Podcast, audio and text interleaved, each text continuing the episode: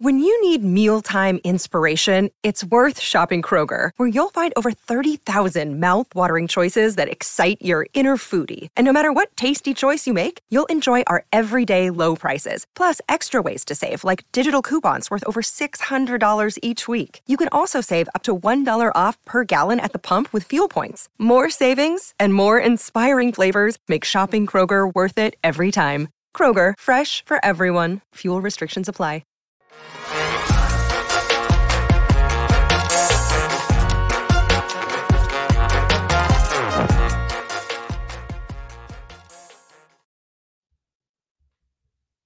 Training camp is here, as is Tank Tuesday. Welcome in. It's the PHNX Cardinals podcast, your premier Arizona Cardinal podcast. Like and subscribe.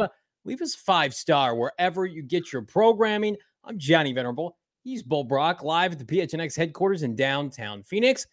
Arizona Cardinal players live on the practice field today, albeit for what conditioning tests, Yeah. a little bit of uh, trial and error in the the trainer room. We do not have the results yet of a certain franchise quarterback's uh, physical. We're anxiously awaiting to see if Kyler Murray lands on PUP or not.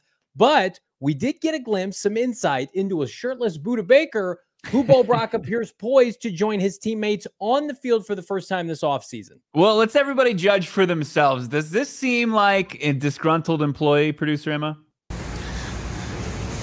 Hey man, all I want to know is, are y'all fucking ready, man? Go Carson. Apologies, earmuffs, earmuffs for the little ones if they're if they're listening in the car uh, on the podcast only or audio only version. But look, uh, that seems like it, it would be silly if Budda Baker doesn't step onto the practice field after amping up and, and gassing up the Arizona Cardinals fan base, saying, "Are you ready?" And then he's going to say, uh, "Hold on, I'm not ready. I'm I'm waiting to put ink to paper on a on a, an extension."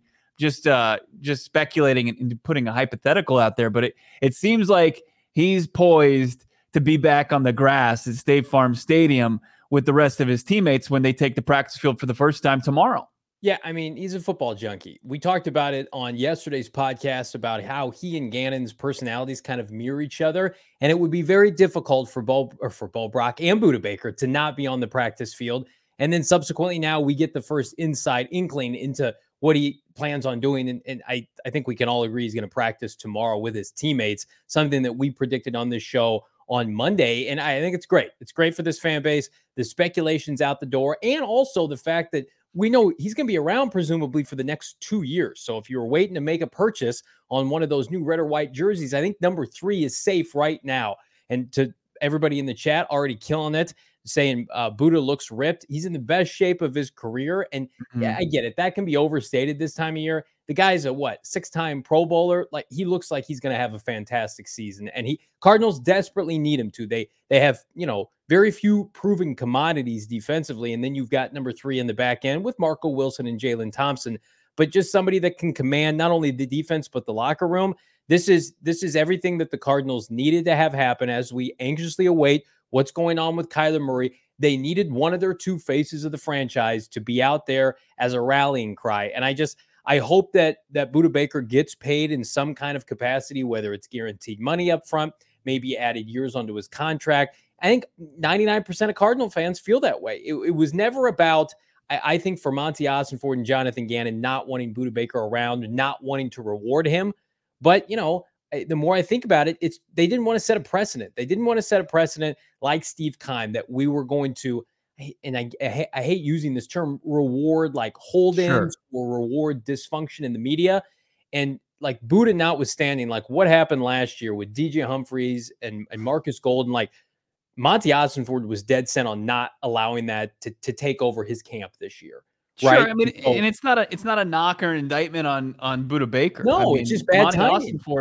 Was was singing his praises in his opening press conference. Right, Yeah. that's the type of player that any NFL, any football guy is going to fall in love with. And they and I'll maintain like they've wanted Budda Baker to to obviously be a happy camper and, and an employee that you know feels respected but at the same time you know they got a job to do they've got a they've got a tone to set as an organization and they had a mess to clean up as far as prioritizing a guy who they have under contract for two seasons uh, it just wasn't a top priority. And, and that's mm. and that's not any disrespect to Budda Baker. It was None. focusing on, hey, how do we get this organization that is, you know, not to steal, uh, you know, a soundbite, but a, a, sinking ship from a Cardinals hater, known Cardinals hater, but the organization was was sinking, and they needed to get it back afloat. And I think yeah. that Monti Ossenfort treading water all off season, finally in a position to start, you know, looking further down the line than just setting themselves up for success in the 2024 offseason. Of course, taking care of business and what they're going to need in their their first season together, him and Jonathan Gannon and his entire staff. But you know, it, it's this was just something that it felt inevitable, right? I mean, Johnny, you had sources that were saying, you know, this was just something where Budda didn't really have a whole lot of leverage and it was just going to kind of be at a stalemate. And it's just this negotiation where there wasn't a whole lot to negotiate. It, it had been done, but we'll see what happens. I mean, because when you do look at the next two seasons, you see the base salaries, right? You see what his cap hit's going to be, but then you also look in that guaranteed dollars, uh, just a little column, and it's empty. It's zero. It, it's as many guaranteed dollars as as you and I and the, the chat have. Yeah, we do love our guaranteed money. Uh, Budda Baker uh, in Gannon system will be awesome. Agent 47 saying, can't wait to see it. I think you echo everybody's comments. And yeah, to Bo's point, like this show, if you've been following along for some time, like when Budda Baker announced his, you know, hope or aspirations to be traded because of his contract dispute, we we were pretty adamant. We had a source like the Cardinals were like, "That's that's fine. We're not going to trade you." Ossenfort's not going to trade him. Jonathan, they they want Budda Baker here, but they want it at their price, and I, I think they're going to get that at least for the for the time being. But again, Marcus in the chat, this defense is a couple players away from being scary AF for the rest of the league. Buckle up. I think that again, the defensive tackle room is, is a work in progress. And if if Jonathan Gannon can make chicken shit salad out of that group, you know, I'm not going to go off the deep end here, uh, then then he deserves all the accolades because I, I do think there are some nice pieces defensively.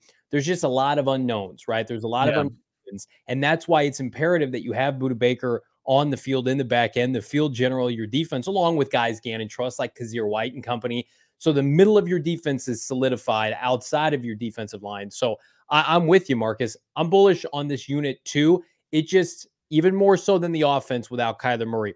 It's going to take some immense patience, I think, from the fan base. You go and look at the first four to six weeks. Gannon was the DC in Philadelphia who had more talent. They had Fletcher Cox, they had Brandon Graham. How long did it take for everybody to get bought in and do it at a high level? I don't think, I know definitively, Bo, he's not going to have the egos, JG, that he had in Philadelphia. Like he had to court Fletcher Cox over like an 18 month process to buy in, and eventually it did, and it led to a Super Bowl berth and 70 sacks. Here it's going to be more like who can play or not, right? Like yeah. are any of these guys worth, for lack of a better phrase, keeping around? And I do think that the edge rusher group has talent, the secondary has talent, and Gannon can make linebackers that are afterthoughts or undrafted free agents, late round picks into stars. It really is just going to take some time to get their feet wet and the front seven, hopefully ahead of schedule. Yeah, I see Neil asking who's his uh, agent, David Mulugheta. Uh, still his agent, and he's the agent of also Isaiah Simmons and many of the top safeties in the NFL. Uh, very good at getting the job done for that position group. Uh, and then we've got uh, who was asking about the free agent signings. Jonathan Fine, thanks for joining the program in the chat. Uh, we'll get into that a little bit later. But I mean, you got that better built you know, offseason that Budda and Jalen Thompson spent together working out at. And for two guys that are not, you know, uh, two guys without sleeves on a on a podcast flab of the arms. I mean, these guys were in shape, right? Budda Baker and JT, and to say that they're in the best shape of their career is really saying something. And for them to come in and work under a coach with the skill set like Jonathan Gannon, it, it is scary. I mean, it is scary, yeah. and it's going to be necessary, right? I mean, their numbers are going to be robust. I mean, as robust as any safeties in the league because if unless they get unique production out of some unknown players on the defensive front, those guys are going to be, you know, 120 plus tackles. They're going to be all have to be all over the field in order for this defense to just tread water. Uh, so we've got some concern, rightfully so, for the cornerback position in the chat. Free matter for the blind saying, wish we still had Byron Murphy. Dylan in the chat, our guy, cornerback is a problem, in my opinion, this year.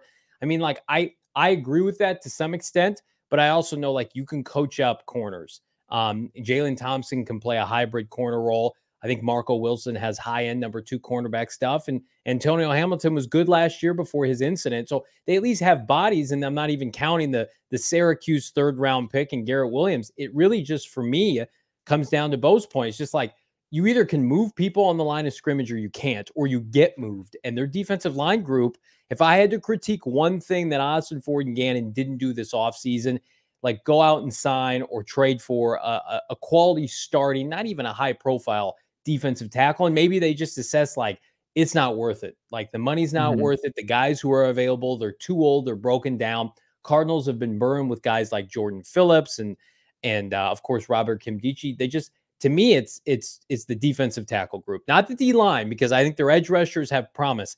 It's going to be if they have a two to three man defensive tackle front, those three and five techniques, like who are those people? Right. Can they play 17 games? Can they not get run over by San Francisco and Seattle's offensive line? I, that that is the biggest question mark, not only on the defensive side, Bo, but I think on the entire roster. Yeah, and no doubt about it. I mean, you look at it, just who's going to step up. You got Rashard Lawrence, Leki Fotu entering their fourth and final year of their rookie deals. Uh, you got Carlos Watkins, who you brought in, Bill Still, Ben Stille, who you brought in.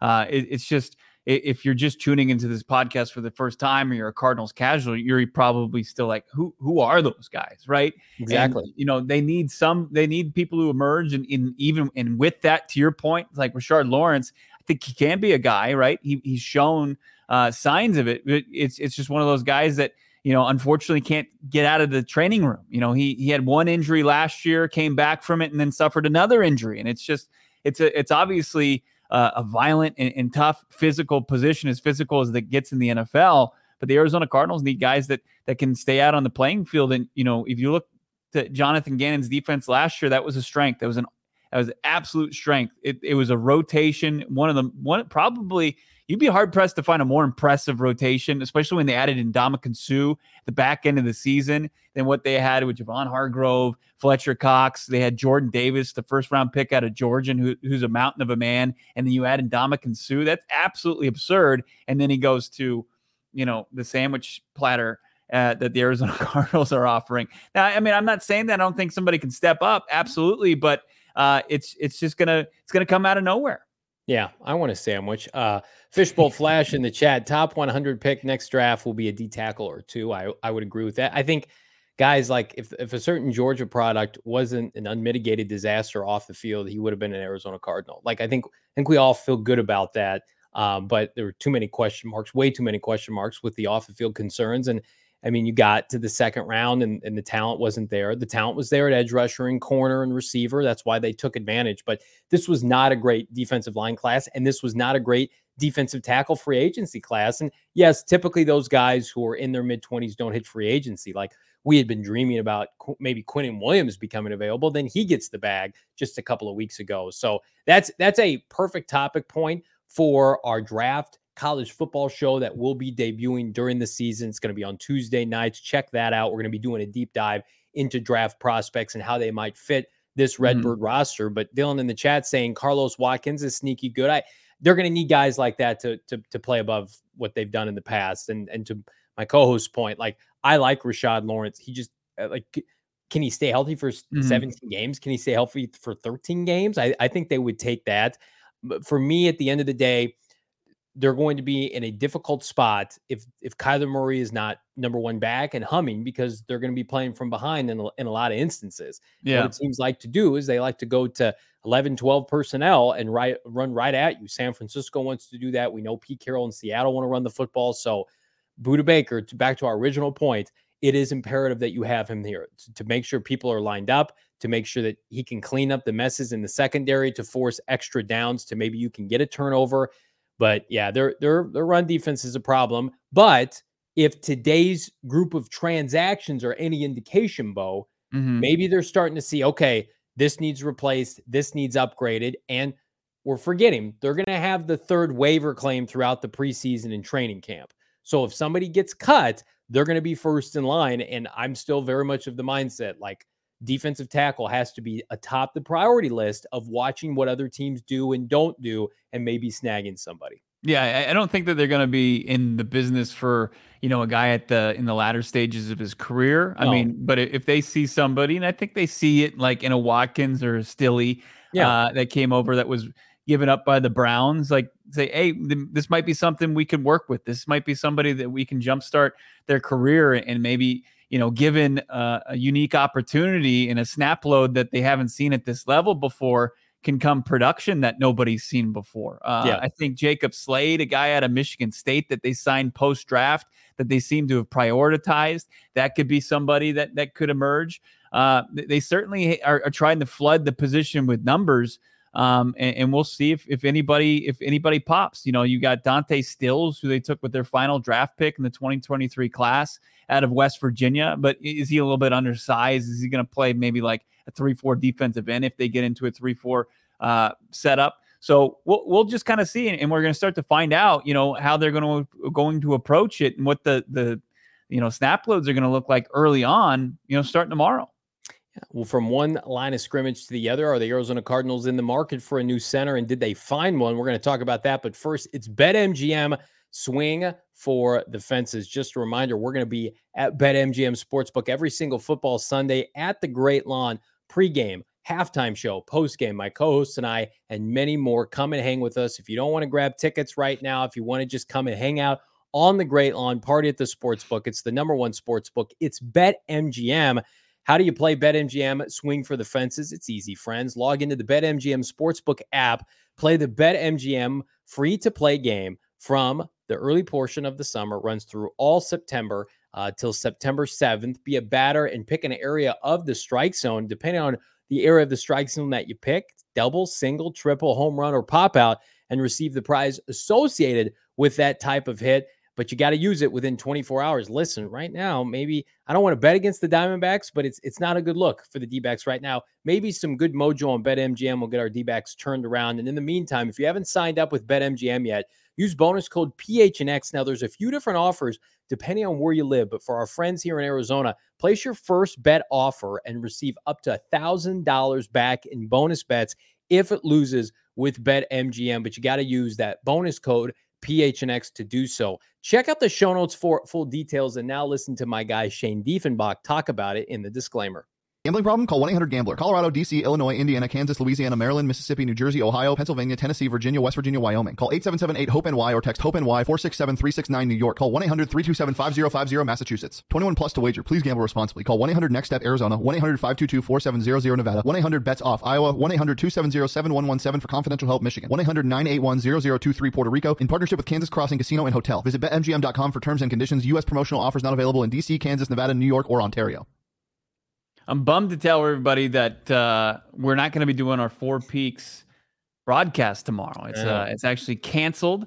Uh, but we're going to be out at a. I'm going to be at a training camp tomorrow. It's kind of just a, a, conflict for us to get up to Tempe from Glendale and do the show uh, and do a great show from there. So we're still going to do. Of course, we're live tomorrow at 4:30, just not at Four Peaks. So don't show up for our last Wednesday broadcast from the PHNX crew. I am excited to tell you that the uh, Christmas in July event Four Peaks. It's going down tonight. It's sold out. They're going to be doing tappings uh, of Johnny's, one of his favorite beers, pumpkin porter there tonight. You don't want to miss out on that. They've got all this tasty ice cold beer that they're that they're tapping tonight at this Christmas in July. If you're like if you listen to the show, you would have known if you follow them on social, you won't miss out on events like this going forward. Just follow them at Four Peaks Brew and at Four Peaks Pub, and you can find out about all their great events, all their great beer uh, by following on your socials. Check them out, of course, 8th Street in Tempe. Their OG location. It's been there for 25 years. They brew all their beer on location, like their flagship Kilt Lifter, like the number one wheat beer in Arizona, the Wow Wheat.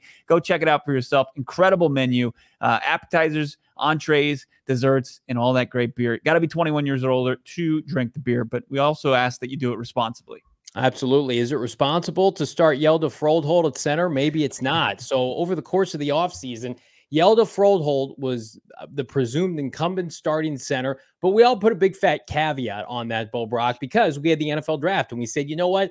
It's going to be Luke Wypler. It's going to be the kid out of TCU in the second round. They're going to get a center. And then outside of Jon Gaines, who's got position versatility, they didn't really draft a center, right? So then Hjalte Froholdt, who's, you know, doing CrossFit in his garage, he's going to be the guy. Comes from Cleveland. He's 26 years old. He's got a familiarity with Drew Petzing. And then we kind of heard whispers, Bo, behind the scenes that maybe it's not going to be him. They had worked out a couple guys in June. And then came this news today on the eve of training camp. And again, this is not good news if you are, I'm sorry, Emma, if you are uh Hjalte Froholdt, that's Geoff Swaim. We're going to talk about that in a second. So, veteran offensive center, a former third round pick out of Ohio State, Pat Elflein or Elflein, who was a draft pick out of Minnesota, who played meaningful snaps for Carolina last year, was signed. He's got a heck of a lot more experience than Hjalte does. He's 29 years old. His pass block grade for PFF last year was right around 65. Not terrible, not great, but he is a NFL caliber starting center. Like you can start yeah. him and hopefully not embarrass yourself. Whereas Hjalte, I think the people that were excited was because he was an unknown. He's in his mid 20s, but obviously either the team is looking for more depth or they're looking to replace Hjalte in the starting lineup. What do you make of it? Yeah, it just seems like that this was that in a weird way, the day they report to training camp, the team landed on who's going to be their starting center. I, I just think it's going to trend that direction. Yeah. Uh, I, I, think that the team really likes Hjalte Froholdt. I think they really like his versatility, kind of a Swiss Army knife, a guy that can play all five positions on the line.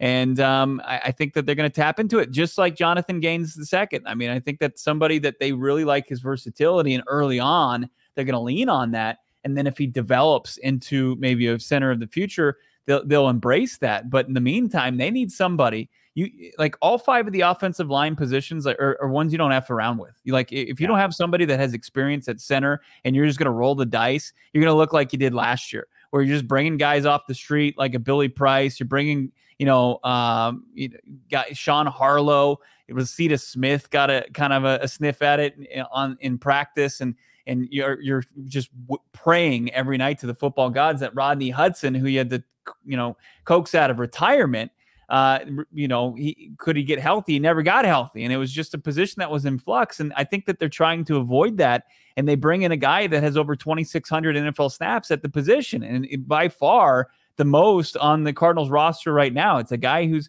who's proven like he's not elite, right? Not by any means. Is he starting caliber? I think he's borderline, uh, but he's going to bring experience at that position that's so important. And he's just going to kind of beef up this offensive line. And I think it was people pull for Hjalte Froholdt. I think you see the guy. He's he's a guy animal in the gym. He's putting in the work. It's not it's not for not a lack of effort, but as far as you know, being an experienced NFL center, he just didn't have it. And I think that the Cardinals absolutely needed that, especially with the franchise quarterback. You're trying to figure out when do we bring him back? Well, you got to have that position locked in if you're going to even, you know, entertain it. Yeah, let's turn the clocks back six years, okay, back to 2017. So Pat Elflein was a third round pick, right? Where did he go? Minnesota. What did they do that year? Well, he started 14 games as a rookie and the Minnesota Vikings were the two seed in the NFC playoffs and went to the NFC title game. Who is the defensive backs coach for that team? Jonathan Gannon. I also believe Drew Petzing was on that Minnesota Vikings staff. So they have a familiarity with, with Pat Elflein. And again, this is not an indictment, I think, if Hjalte Froholdt at face value. I think anybody who would have said Hjalte Froholdt is your starting center in March everybody like myself, we would have all like looked at you cross-eyed. But now over the course of the last six months, it's like, well, he's the starter because they haven't signed anybody else. So had Pat been signed around the same time as Hjalte, it would have been obvious. Like this is an open competition that favors Pat, right? Because he's got experience with the staff and he's got actual experience starting games. But I, I think the way that we've got to contextualize this is to Bo's point they, they don't screw around with their offensive line. They may everybody else may think this team is tanking, even though Gannon, you know, privately is adamant that, that they are trying to win as many games as possible. Gannon's not trying to tank anything this year, but they're they're leaving some incumbents from the prior regime to, to yeah. kind of stuff out. They're not doing that on the offensive line because no. what from the offensive line last year, it's just not good enough. They go four deep now at tackle, and now they're not all pros, but you've got, I would say, below average to slightly above average interior offensive linemen at your disposal from Will Hernandez to Elflein to Hjalte Froholdt to Jon Gaines. You got the kid out of Tennessee who I think is going to push to start at, at one of the guard spots. So, I mean, I, I would sign as many veteran offensive linemen if, as I could and just Yeah. let the best five play, assuming you keep Paris Johnson at, at right tackle, and then you're going to need them. It's, it's a long season. 17 games is a long time. Yeah, Ben uh, on a bit of a heater. He's strung together back to back good chats uh, here. Depth is always good, absolutely, and of course, uh, the more competition, the better, especially Yeah. at, on the offensive line. And I think uh, when you look at Froholdt, I mean, he immediately slides down. He's your backup center, so now you have a backup with experience. You don't have to turn to Jon Gaines, who didn't play center last year for UCLA. He did. He played a couple snaps there at the previous season, so he's over a year removed. It's like, is he just going to immediately find his way at the NFL level? I think that's a bit naive. As, as, as much as you want to be excited about the most athletic offensive lineman in the 2023 NFL draft class, I mean, to have Elflein, to have Froholdt, I think that it just, with the depth and the competition, it it just is good good news for the Arizona Cardinals. It just Yeah. is. I feel bad that Froholdt missed out on the opportunity, even really before it began. But you know, it- it's good that Monti Ossenfort is somebody. He's always in the lab. He's always running tests. He's always making tweaks, and he realized, hey, this we, we can't have this be a question mark going into the season. As much as we want this guy, but now you've got two guys with experience. I like that you brought up with Petzing, eh, Froholdt last year in Cleveland, and then Elflein in uh, in Minnesota. I mean, that's great. Yeah, and he was on that staff. Petzing was Yeah. the offensive uh, quarterback coach or offensive everything. It was control. quarterbacks, tight ends, wide receivers. Yeah, he he he was on that staff, and so he's worked with Froholdt and he's worked with Elflein, and they're going to let the best man win. And I would lean toward the 29 year old veteran. They're going to go with their guys. And here's another piece of of the team leaning toward their own. This is a signing today that's been made official on a couple different outlets. The Cardinals have added a tight end from Tennessee, Monty Ford, going back to his old stomping grounds. He gets veteran tight end. Let me pull it up here. George Swan. I think I've got his name correct. This is from Jeremy Fowler. He's an eight-year vet, consistent starter with Tennessee the last few years. Yeah, now is he is the sexiest name. He was once upon a time a day three draft pick for the Dallas Cowboys. Somebody who caught a touchdown last year. But the biggest thing is, I think this just kind of shows Zach Ertz. He's not ready yet. That's that's what I took from this. Trey Mm. McBride is the unquestioned number one tight end, the number one option in the passing game. And then now you've got another starter that I think you could keep keep around if eventually Zach Ertz comes back. When he comes back, I should say. Yeah. But like you need a you need a starting caliber tight end because they're running two tight ends. They're running 11 and 12 personnel with Trey McBride and now George Schwann while Zach Ertz continues his recovery from a torn ACL. Man, I mean, what a different what a different look, right? Yeah. Quarterback under center. You're gonna have uh, you know, two two pro caliber centers on the on the roster this year at least. And uh you're gonna have you know this different offensive look where you could have two tight end sets. Let, let's have a tough conversation, okay? I love those. because you mentioned it. It's tough conversation Tuesday here, uh, as long as as well as Tank Tuesdays with uh, Cardinals Ken Johnny Venerable and his pink tank. Uh, what with if Zach Ertz doesn't start the season with the active fifty three? Do you when he comes back, is he your tight end one? No, Trey McBride is my tight end one. Um, I I I loved Zach Ertz. I was beating that drum six months before. I had it sourced that the Cardinals had talked to the Eagles, and then two days before they traded for him, I was like, they're going to trade for Zach Ertz, and they did, and it was great. And it should have been the crescendo, the chef's kiss on a division title and a championship season, and it all went up in flames. And then Steve Keim paid a 30 year old tight end. I love Zach Ertz, and I know JG loves Zach Ertz. They're, they're boys from Philadelphia. Trey McBride is the number one tight end on this team. Trey McBride is in his early 20s. Zach Ertz, uh, call what you will, had not trouble separating last year, but he was older. And now he's coming off a torn ACL. I, I for me, it's like what Zach Ertz is going to bring is immense leadership and unquestioned character that this locker room desperately needs. And then if he can offer some benefits, maybe in the red zone, he's a tremendous red zone target. But from 20 yard line to 20 yard line, give me the young thoroughbred out of Colorado State that's poised, poised for 60 plus targets. You drafted him, albeit with a different regime. I guarantee Ossenfort and Gannon liked like this young man, Trey McBride out of Colorado State. How could you not? He was the number one tight end by most everybody in that class. Set him loose. You're going to play young players anyway. I love Zach Ertz. If he's healthy, of course, he's he's in the mix. But Trey McBride's tight end number one in my eyes. Yeah. I mean, you, you just watch film from last year, this Cleveland Browns offense. And it's like you got David Njoku and then you got Hunter Bryant, and you had a, a two tight end set that, you know, I don't think opposing defenses really key in consistently yeah. on, on where the ball was going to go. And and that's that's going to be exciting. I mean, I, I think it's when you if you bog yourself down with like who's who's tight end one, who gets to announce themselves on the on the opening graphic, you know, and get to say where they went to school sure, the, the, then give it to Zach Ertz, give him that respect. But I mean, this the snaps are going to probably be equal, if not, you know, going to the side and trending to the side of the second round pick at Colorado State in, in Trey McBride, and, and that's that's the way it should be. You know, ease Ertz back in. Uh, and, and, and let him, you know, hopefully end his career and in his Cardinals career uh, on a healthy note and and make some plays for this offense. Yeah, I'm anxious to see the leap Trey McBride makes. He's my fantasy breakout player for this team. I think he can be a top 12 tight end in the NFL because I think his receiving skills are are that elite. I don't think the Cardinals have have a this isn't asking much, a homegrown tight end like this in what 30 plus years. I mean, Troy Niklas was a bust, Rob Housler was a bust. I mean, the bar is really low, and that's why everybody was so bullish when Zach Ertz got to town. But this is somebody that I mean, he looked a little, I don't want to say slight, but I'm sure he put on weight this offseason. I'm sure the strength and conditioning program, he's going to be probably about 10 to 15 pounds heavier with muscle because he was already so elite in the open field at Colorado State. I just, I'm excited to see him put it all together and get opportunities because he was open last year when Kyler was in the lineup and Cliff was calling plays and it was shotgun BS left and right. And to somebody's point in the chat, like once they got conservative with David Blough, like McBride was a featured part of the offense. And I think the offense is going to be semi conservative until Kyler Murray comes back, even when he comes back. They're going to run a lot of 11 personnel. So play action, down the seam, red zone targets. I, I'll, I'll go on the record right now. I think I think Trey McBride has a chance to lead the team in receiving the first month of the season. I think he's going to be that big Over of a Hollywood. benefactor because of the, because of the emphasis they're going to put on tight end and the fact Hollywood's Browns got to go against number one corners. That's going to be difficult. Yeah, I mean that.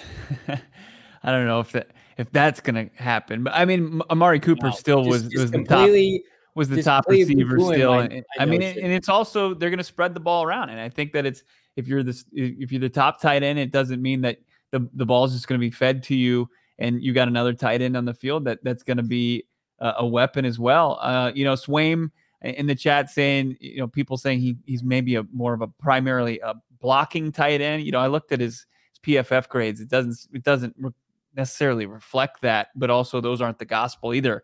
Uh, but you know, I, th- I, think he's just he's your third tight end, and that's fine. And, and, there's experience there. Monti obviously liked what he saw from his time in Tennessee, and and that's fine. Uh, yeah, Dylan saying about Blake Whiteheart. Yeah, he he got a huge signing bonus for an undrafted free agent. I think that's somebody that they like as well.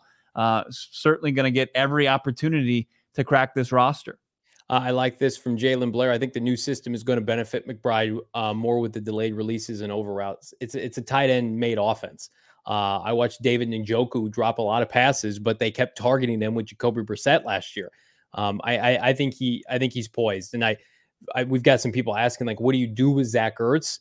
You know, it's difficult because I think we can lodge Zach Ertz and say he's been a great addition to the locker room, and also say like this is his last year with the team. Like barring something unforeseen, like they're paying him a premium unless he were to take like a Kelvin Beachum type role, like beyond this year and take less money and want to stay here, which I could see happen.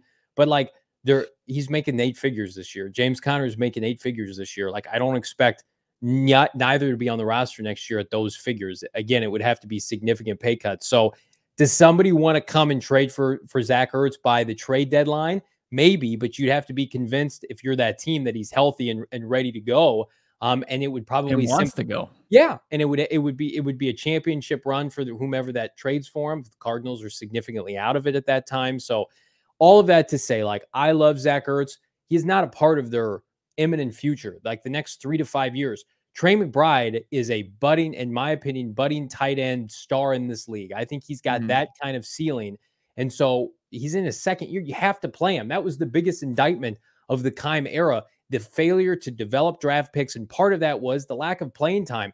The team did not know what they had with Byron Murphy and Christian Kirk and Zach Allen because they were played out of position and they didn't play enough early on. Like if this year is going to be about what's Zayvon Collins do best, what's Isaiah Simmons do best, let's feed Trey McBride 50 plus targets so we have an idea. So we don't have to target a tight end. Your boy from what Georgia next year in the top 10 of the draft. I don't want any part of that. you love Brock him. Bowers. Brock Yeah. Bowers. Paul, I. I I say forget his name? Brock. Uh, yeah, I mean that would be that would be elite. That would be an elite tight end. That would not be elite. I don't want that. and I don't want to write off that Zach Ertz just yet. And I, I think it's gonna there's gonna be a lot that goes into you know would would he be okay get dealt? I mean, it was either Philly or here. Those were what his options were uh, a couple years ago when he when the Eagles were looking to deal him, and he didn't. He doesn't want to just go anywhere and chase a ring. He's got a ring. Uh, his wife's family's from here. He had his first kid. I think you know when he's when he's you know he's looking at all the options here. I, I don't think it's just going to be as simple as hey Zach, we've got a we've got you know the Bills on the line and they want to send us a fifth round pick. I think even Monti Ossenfort's like you know I got I already have a lot of picks. I got 11 picks for the upcoming draft. You know what's a fifth round pick?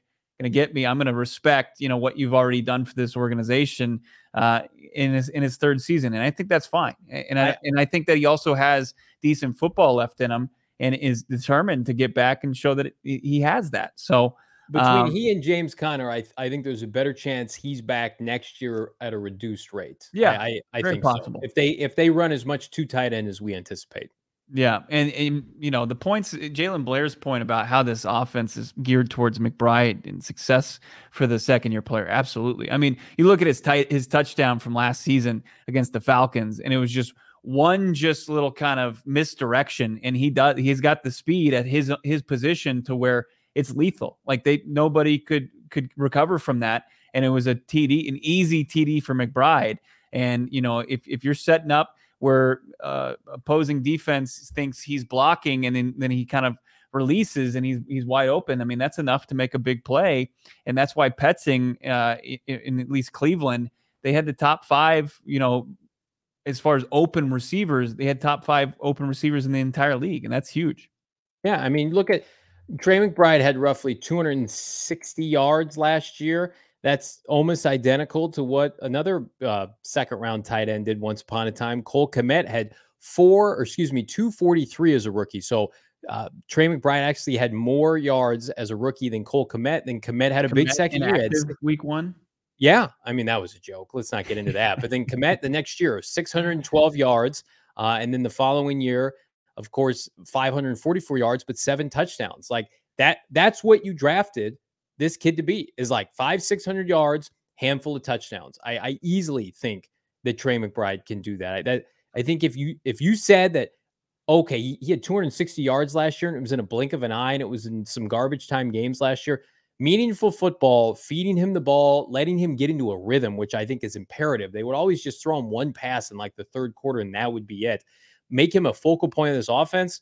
I if you can bet on it at any point with BetMGM, he's going to sleepwalk his way to 500 plus yards. I, I think there's a very good chance he is the second or third leading receiver for this team. Be big. I mean, if he gets the looks, eh, but you know, there's going to be another tight end mostly on the field, and there's going to be Hollywood, and then probably you know uh, we'll see how many mouths you know the quarterback can feed from Michael Wilson to Rondale Moore to Greg Dortch. I mean, there, there's a lot of playmakers on this team that Yeah. get slept on. I I recommend you check out Howard Balzer's article today on the offense at gophnx.com. Um, but we're going to find out what it's going to start to look like for real tomorrow. Can't wait. Uh, also, can't wait to check out the new pink lemonade that is on the shelves of our friends over at OG's. OG's, of course, your local Arizona cannabis kitchen. Pink lemonade gummies are here. They're limited edition. They're fresh. They're tangy. They've got the hint of red berry and plenty of sugar. It, of course, has the nostalgia of that ice cold pink lemonade that, that your grandma used to make. You have to you used to drink it on the front porch, right? All that nostalgia right there. Is that laying on too thick? Well, it's a gummy edition. You can check it out from OG's. Check out all their incredible products. OG'sbrands.com. That's OG'sbrands.com. That refreshing twist on that classic summer beverage, that pink lemonade. Also, you can get in on their aquaberry flavored sleep time gummy. It's going to help put you to sleep and keep you asleep. And then they got the mixed bags. Figure out if you're a fruit or cream person. Check it out for yourself. Check out all their products. Uh, OGs.com. Check them out on your socials as well at OGs Brands. And then, of course, you got to be 21 years or older to indulge. Open training camp practices are imminent. If you're driving out to Glendale, do yourself a favor. Stop off at Circle K. You don't want to be stuck without gas looking for any Joe Schmo convenience store. You want to go to Circle K where premium gas is not a premium uh, at a premium price. Plus, you need to hydrate, right? You want to bring some snacks in the car. You want to be ready to go. You want to get caffeinated before you watch the Redbirds in 2023. Do yourself a favor.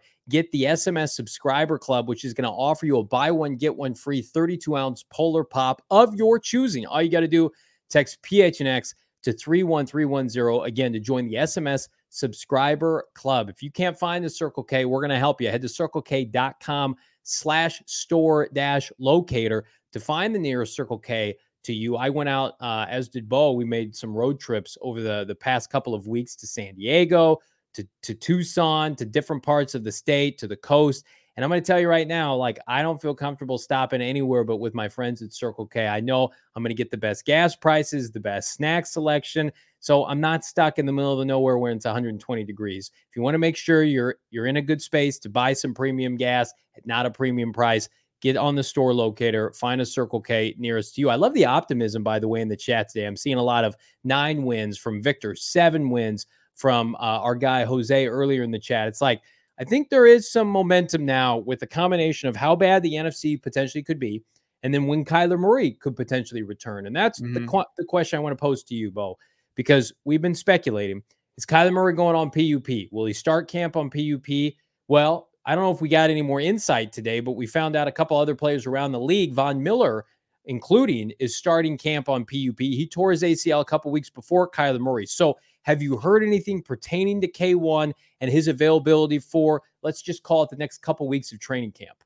Yeah, I was actually texting with our uh, beat reporter Howard Balzer, and they don't have to really reveal or unveil who's going to be on the PUP or the IR start camp uh, until one o'clock Arizona time tomorrow. So the Arizona Cardinals can drag their feet on this, uh, do their due diligence, due diligence, and, and figure out you know what direction they want to go with with some of their players, including you know Ertz, who we just talked about, along with with Kyler Murray, and what are they going to do with their third round rookie Garrett Williams? You know, are those guys going to be able to start camp coming off of ACL injuries?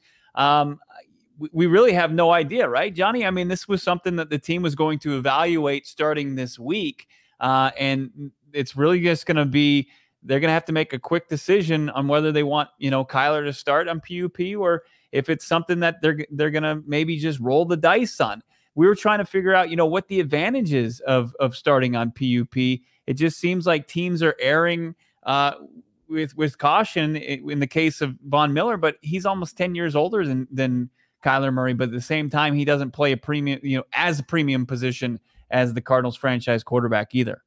I was trying to look up Joe Burrow um, potentially won't be placed on the PUP entering training camp when he tore his ACL. So he was, he was back- adamant though. Like I feel like he was in the news regularly that entire offseason, really saying like I'll be back uh, for for I training mean, camp. I mean, Joe Burrow is an extrovert. I mean, is as much of an introvert as K1 is. I think he's kind of been making that clear, and we've heard behind the scenes he's made that clear. Yeah, like he he has told Cardinal officials and and and he's mentioned it to to Jonathan Gann. He's like, I want to play. I don't I don't want to be on any list. I, right. I want to be available for my teammates. And but I also don't. He's not going to ignore the advice of of his doctors and the trainers. So if they look at his knee this week and they say, you know what, you would really benefit from time on the PUP when you can focus on this. Let's have a plan. They're putting their plan together right now this week. Like for for those of you who don't know, like their plan didn't start six weeks ago or six months ago. It was always just let's see how you you do entering camp with yeah. your rehab, and if you're ahead of schedule, great. And if not, we'll plan accordingly. The plan is being placed in place this week for how how they're going to tackle training camp with Kyler Murray. And the biggest thing is like Von Miller, I don't even think needs to to practice right now. Von Miller, yeah. with as you mentioned, all the experience, the wear and tear on his body. It's just like, hey, show up week one and rush the passer. Whereas Kyler Murray, I mean, you're playing for a team that that needs you out there as their signal caller, and also you're learning a new offense. And you've taken a ton of mental reps this offseason. I know people keep pushing mental reps. Like he watched them throw the football, run the football in, in mini camp and OTAs. He's been in every film session, every film study group. It's like he needs to take reps with the first team offense if he's going to play early in the season. And so I don't know. I I if I had to make a prediction right now, it's like I don't think he's going to start the year on PUP, but I, man, I if he's not on PUP to, yeah. tomorrow or IR, if he's uh, if if they put him on PUP tomorrow, I think that it's going to take a little air out of the fan base, rightfully so. But that doesn't mean he he still can't return quickly. If they don't put him on PUP tomorrow, it's going to be the biggest story I think in the NFL. Do you agree yeah. with that? I yeah, I completely agree with that. Absolutely, because then speculation is going to be rampant, and it's right. going to be every day. We're going to be asking about Kyler right. Murray anytime we get not just Jonathan Gannon, anybody that's wearing an Arizona Cardinals uniform or polo, or w- what do you know about Kyler Murray? When's he coming back? Because people are going to want to know. And when you look at the non uh, the the non media attended media day today that they that they I'm sorry. What? I'm sorry. What was that? What, was what, the, what, did the Cardinals do? They had a media day? apparently. Uh, oh, okay. I didn't get an invite either to Johnny Venerable, but uh, you know, it's it's pictures of it, it's video of him and Hollywood Brown and palling around. It's it's him in his Cardinals uniform, and, and you if you continue to follow the tea leaves, you know, dating back to the flight plan episode that aired where you know he's saying his goal is week one. I mean, the team certainly prepared. You know, eh, they use the stuff that they gather at their media day, like for their in-game you know content and their social content and, and it's like it's that they're preparing for Kyler Murray to to be in some games. They're not just going to put video of Kyler Murray and Hollywood Brown up on the jumbotron or on their team social media. Hey, can we get Jeff Driscoll out here with right. Hollywood Brown? well, Jeff, come over here. Jeff's Colt like, McCoy is hitting Hollywood Brown on a deep pass, and there's a video of, of him and Kyler Murray as best friends. I, I think that you know if he's going to miss time, it's not going to be a significant amount of time, uh, if any. Yeah, I mean, again, it, when we're fast forward to BetMGM week one and we're watching them play the Commanders at the gorgeous sports book, come and join us. It's an away game. Come hang out. Like, do I think right now he's going to play week one? No. But like, do I think he's going to be actively pursuing a return at that time in terms of like practice reps? I do. I I still think there's a possibility for week two through week six, Cincinnati at home or beginning with the Giants at home. I I think week week two against the Giants to me like in front of your home crowd against the team like I don't give a shit about the Giants pass rush. That team doesn't scare me. Like Commanders in that environment with that pass rush, maybe you just you kind of wait it out and then obviously, you know, then you go on the road for some tough games and you come back against Cincinnati. I feel like week 1 to 2 is in the same time frame and if you push it further than that, you might as well wait until maybe week 6 at, at home and have him miss 5 games. You're still getting 12 out of the 17 games.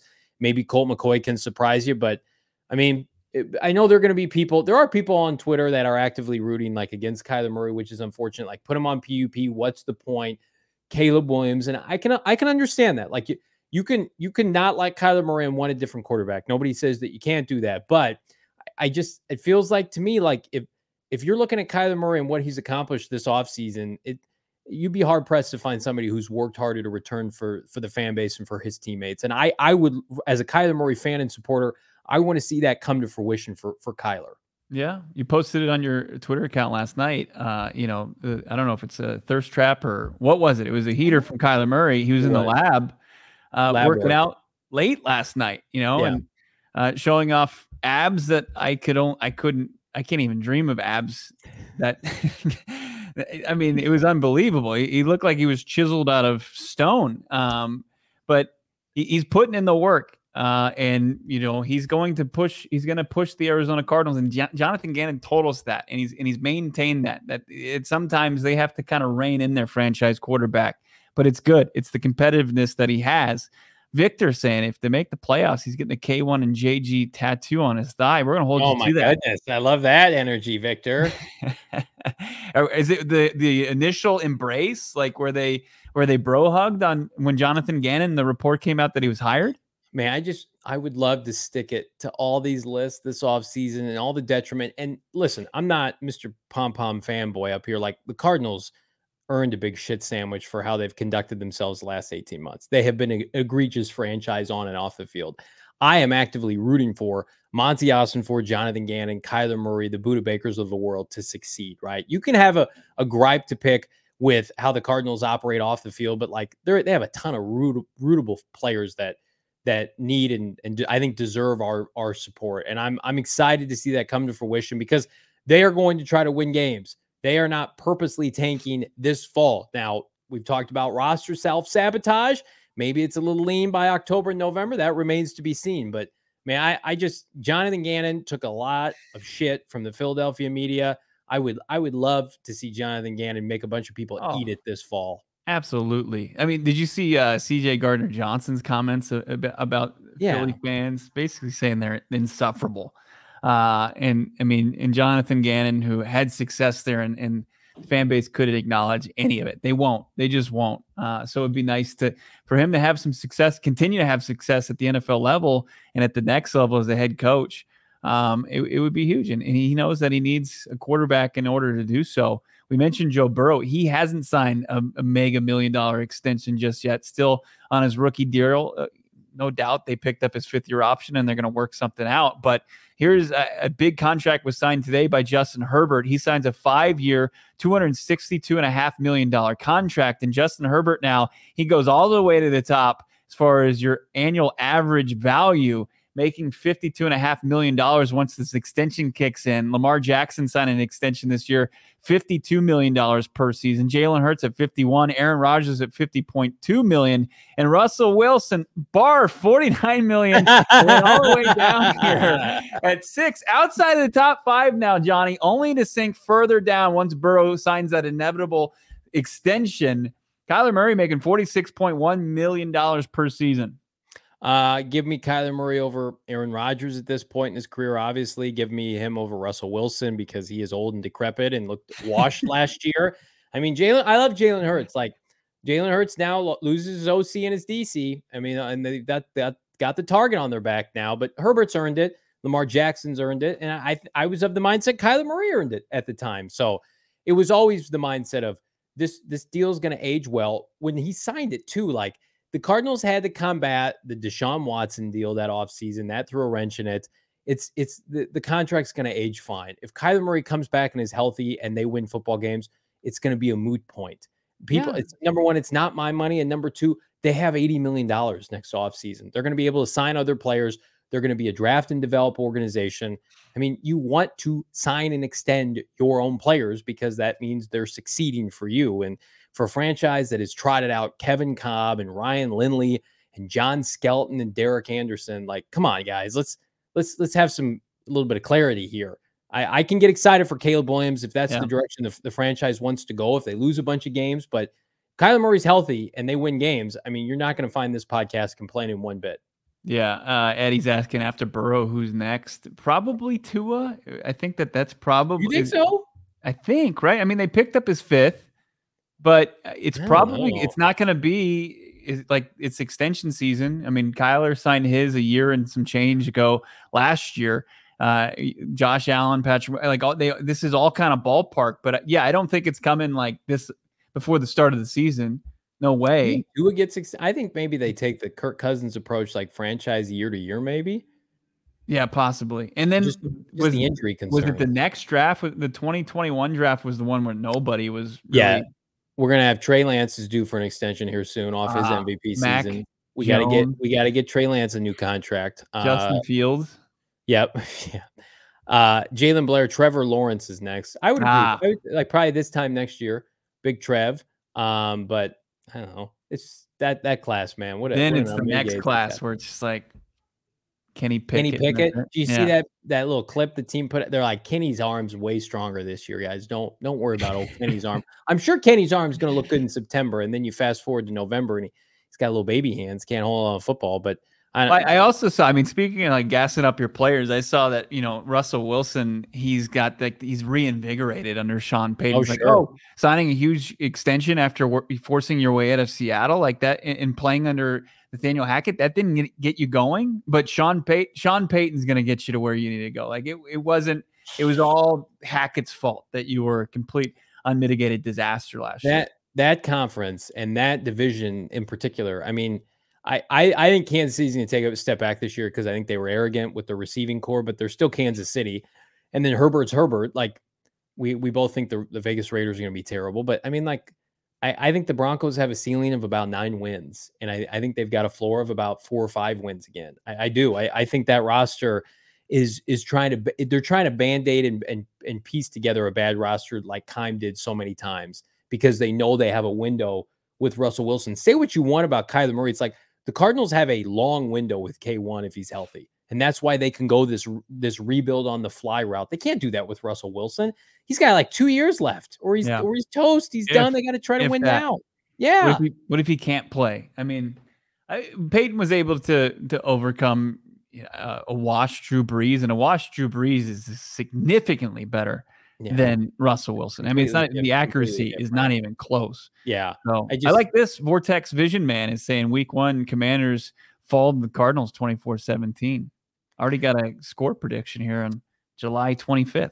I already have a bet. Bet MGM plus two hundred Cardinals, baby. Do it money line right now. you're all over the money line. Ron huh? Rivera and Sam Howell and Jacoby Brissett, like, and they're a six point favorite. Come on, guys. What are we You don't think here? they're going to ride the new ownership bump?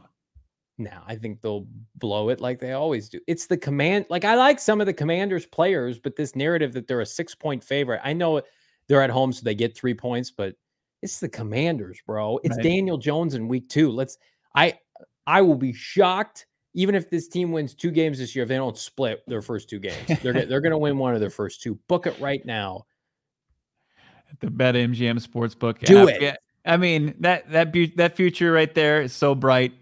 You got to wear some Shady Rays. Just That's right. to- just to look at it because it's so damn bright. Shady Rays, of course, has the best deal of the season. You need to take advantage of it, and you can do it by using our promo code PHNX. It's going to get you 50% off two or more pairs of polarized, premium polarized sunglasses. Check for yourself what 250,000 people rating five stars right now online. Shady Rays. Check them out, shadyrays.com. You can also check them out in person. The store up there at Kierland Commons, just North Scottsdale. Shady Rays. Shady Rays, of course. Five star rated, premium polarized sunglasses. They got something for everyone. I got one for my entire family. A pair of sunglasses, myself, my wife, my kid. Uh, you can find, uh, of course, a pair of shades or six for yourself. Check them out, shadyrays.com. And don't forget to use that promo code PHNX when you purchase. Speaking of sweet, sweet deals, check out the PHNX merchandise locker with deals on gear up to 50% off happening right now. I bought nine, count it, nine shirts this morning for me and my loved ones at the PHNX merchandise locker. Spend over 50 bucks, you get shipping for free. And if you're just thinking, Johnny, I want a shirt for free, I can help you with that. Become a diehard at gophnx.com. No better time to become a diehard as training camp on the horizon. Get exclusive access to jet depth charts insight videos from the man to my right on the Cardinal Discord. We're going to be hanging out there talking ball when we're not on air. Plus, of course, you get discounts up to 20% for all PHNX related events. We've got events coming up. Hopefully, some will be Cardinal related that we can tell you about soon. But again, check it out PHNX merchandise locker, go phnx.com. As, as Bo mentioned, Howard Balzer dropping articles on the reg, like his one today on the Cardinals offense no better place to get geared up for football season than with PHNX.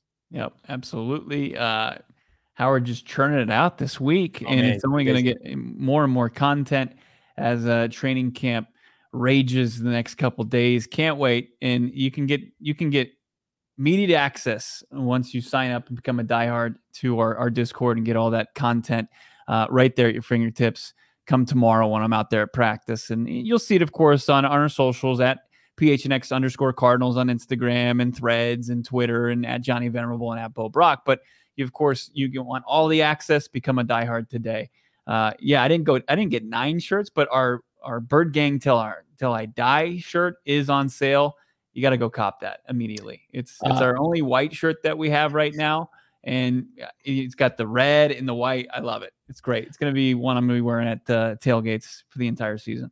Uh, two very different questions in the chat. Eddie, why the F do you both look so sweaty? I didn't, I mean, I, I am sweaty. Do I look that sweaty? Uh, it's tank season. It's 120 degrees I outside. Uh, Jalen Blair in the chat saying, time is don't have a single drop of condensation on me at all. I mean, I, I'm dry as a bone right now. Yeah, good air conditioning there. Uh, what time is practice tomorrow, Bo Brack? Uh, State Farm opens up at 10:30 tomorrow. It's not open to the public. Thursday is the first open to the public practice. And I think the players are going to hit the field around 12:15 or 12:30. Um, so as we close the show, let's do our official predictions. Does the team place Kyler Murray on the PUP list tomorrow, Bo Brack? Yes or no? Oh man, I think I think he probably lands on the PUP. I'm going to say no, he doesn't land on right. the PUP. Kyler Murray is off the PUP and in your hearts, taking snaps tomorrow, running around. It's the biggest storyline. This team needs good vibes. Yes, off the PUP, ready to rock and roll. Give it to me. I'm look. I'm rooting for that. Uh, I'm just. I'm playing a Johnny conservative over here. I'm conservative Ken. You are. Your, you love your, Card-. Your, your Cardinals Ken. Go deposit money in your 401k. I'm out here at the slot machine. I'm here on the blackjack table, living the life. Eddie says yes. Jalen says yes. Uh, Kay Gordon says no. Agent 47 says no, but he will not play week one. Jose saying no. Uh, and Robert saying uh, that uh, you or I look shiny. So we'll take it. We're tan. Got a lot of sun. We've been out in the sun, and now we're going to be out at BetMGM at training camp with all of you. Bo Brack at Bo Brack. I'm at Johnny Venerable. Like and subscribe. Hey, guess what? We got six shows for you this week because we love you. Like this video, subscribe to PHNX Sports on YouTube. We are anxiously awaiting to eclipse 15,000 subscribers. You can help get us there. Share this video around. Your definitive Cardinal coverage starts and ends with the PHNX Cardinal podcast. For Bo, I'm Johnny. We'll see you tomorrow.